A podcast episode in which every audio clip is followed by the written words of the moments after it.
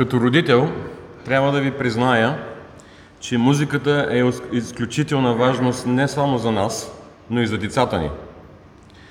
Аз съм пял 5 години в хора на Плодовските момчета и през 1982 имах привилегията да пея в златните години на диригентката Стевка Благоева и по това време нашият хор спечели първо място в света измежду над 100 хора от всички страни.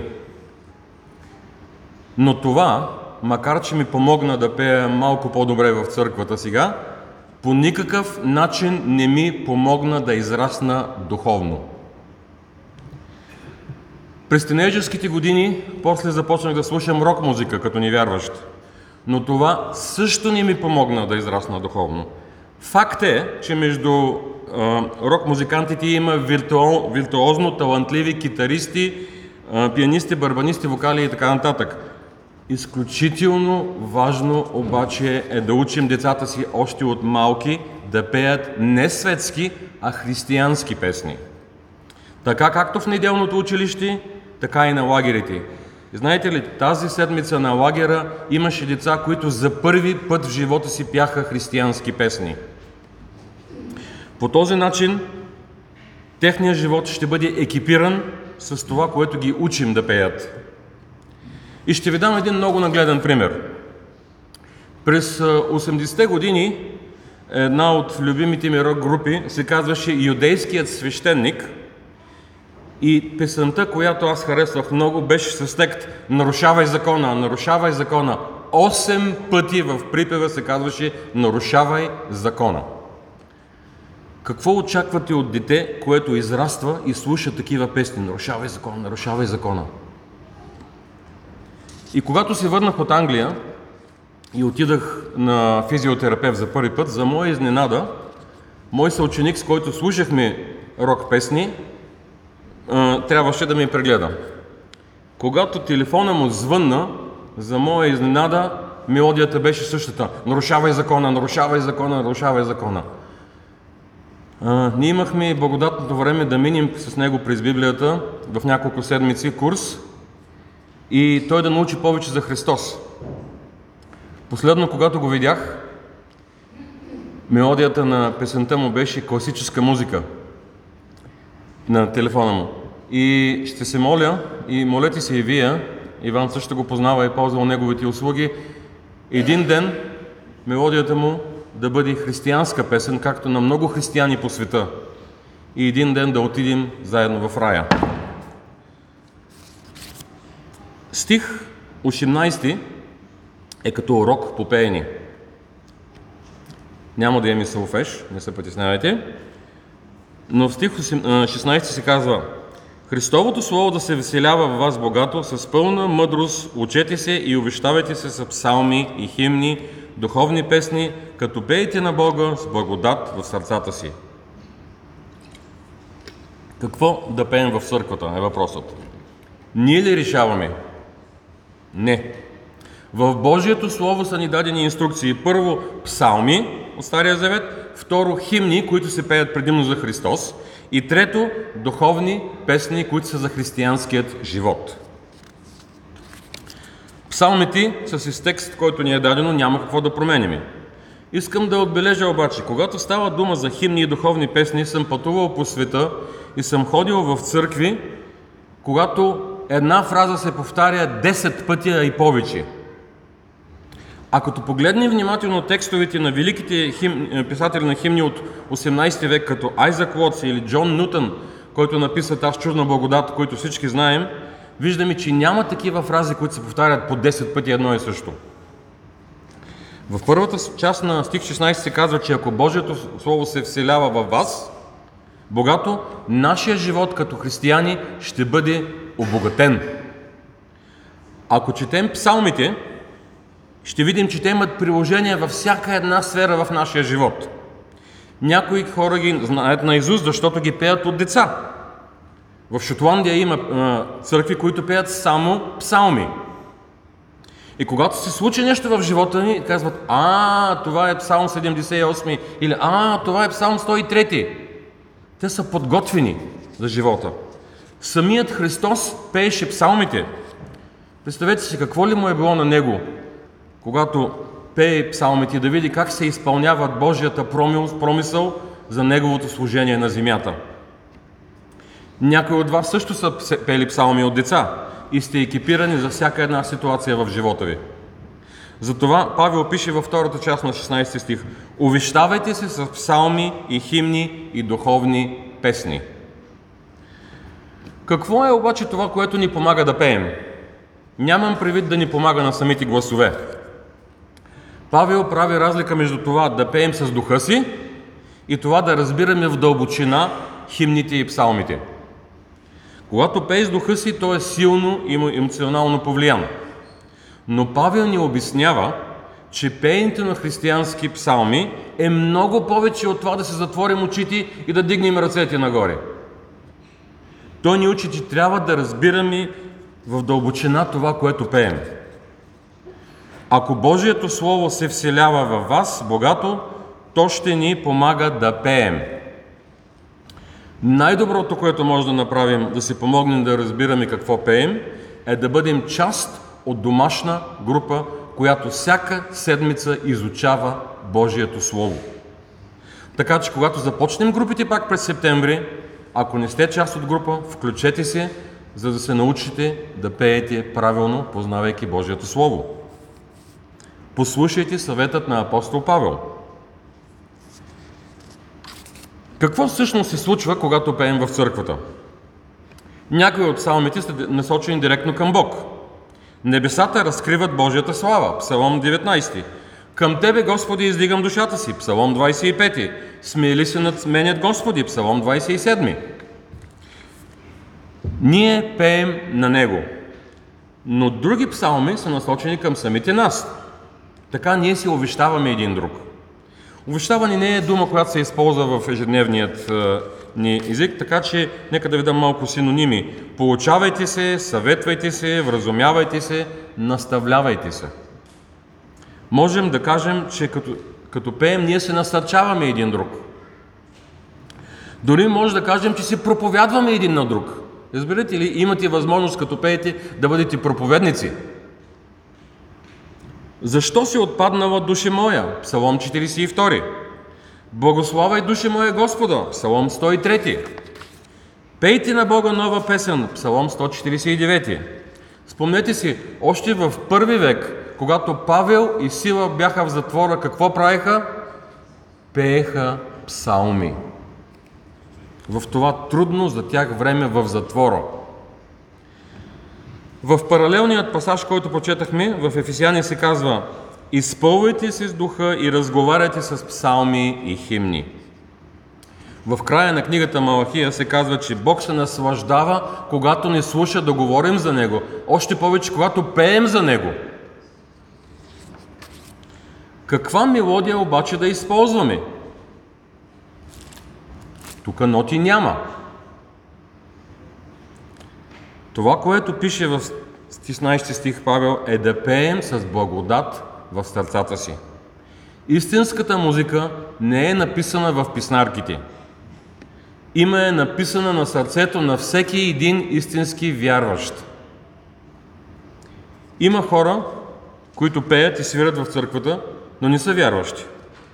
Те не знаят истинската мелодия, защото не познават Бога и нямат лична опитност с Сина му Исус Христос. Има хора, които не пеят добре, но са вярващи и, и въпреки всичко, че не пеят добре, имат огромно желание да пеят, защото знаят, че пеят на Всевишният Бог. И съм сигурен, че в рая никой няма да пее фалшиво. Всички ще пеем като славейчета. Защо 16 стих е в Библията и защо е толкова важен този урок по пеене?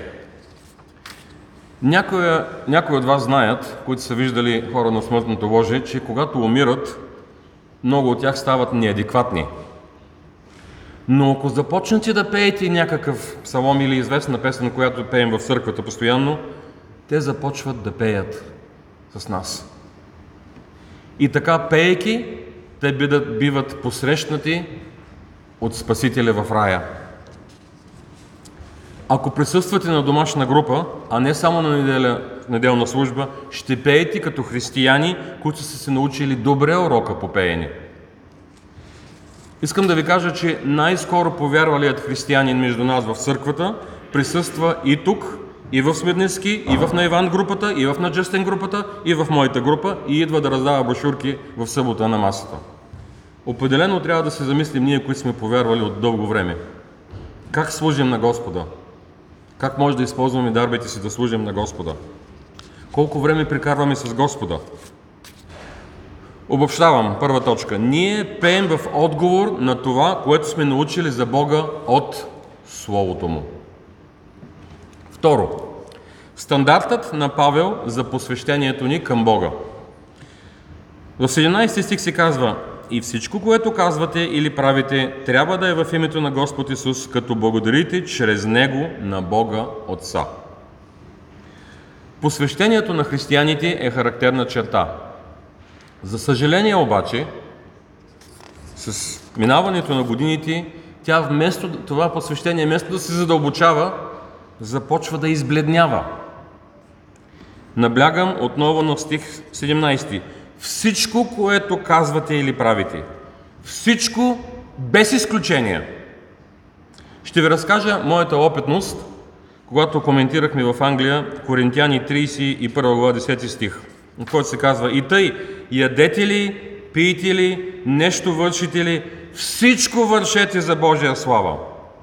И когато дискутирахме и моя пастор, в фондо той му попита, какво е най-важното нещо, когато играеш футбол?